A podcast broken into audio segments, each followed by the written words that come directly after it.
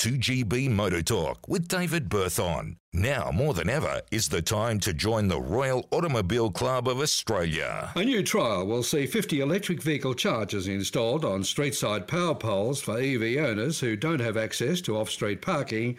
The $2 million infrastructure trial, led by IntelliHub, will see installations rolled out in seven Sydney Council areas, including Waverley, Woollahra, Randwick, Ryde, Parramatta, the Northern Beaches and the Inner West, and in two Newcastle and Hunter Region councils, Singleton and Lake Macquarie. Financial Financial backing for the project has come from the federal government's Australian Renewable Energy Agency, ARENA, who suggest the exercise will help understand the impact of charges on the power grid.